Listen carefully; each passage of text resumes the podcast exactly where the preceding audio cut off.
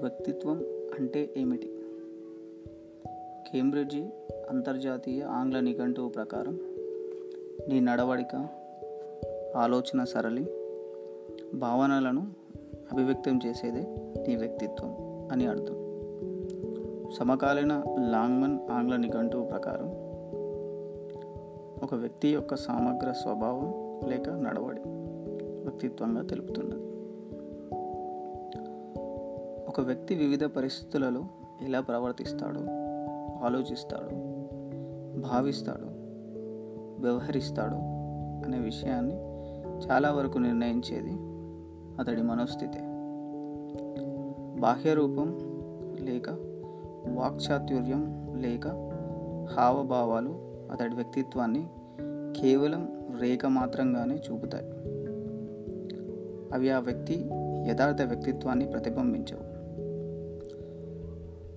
వ్యక్తిత్వ వికాసం నిజానికి ఒక వ్యక్తి యొక్క అంతరంగిక స్థాయిలకు సంబంధించినది. కాబట్టి మనస్సు యొక్క స్వభావం దాని కార్యకలాపాలను గూర్చిన స్పష్టమైన అవగాహన నుంచి మన వ్యక్తిత్వ అధ్యయనం ప్రారంభం కావాలి. మన మనస్సును తెలుసుకోవాల్సిన ఆవశ్యకత మనం అనేక పనులు చేయ అభిలాషిస్తాం. మంచి అలవాట్లు అలవర్చుకోక సంకల్పిస్తాం. దురలవాట్లు వదిలిపెట్ట నెంచుతాం. ఏకాగ్రతతో అధ్యయనం చేయపూనుతాం. ఒక ఫలానా పనిని మనో ఏకాగ్రతతో చేయతలుస్తాం.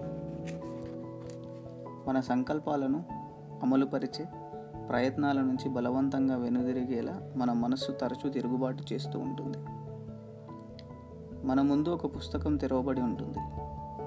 మన కళ్ళు తెరుచుకునే ఉంటాయి. కానీ మనస్సు కొన్ని గత సంఘటనలలో లేదా భవిష్యత్ ప్రణాళికను గురించిన యోచనలలో పరిభ్రమింప ప్రారంభిస్తుంది. భగవన్నామాన్ని లేదా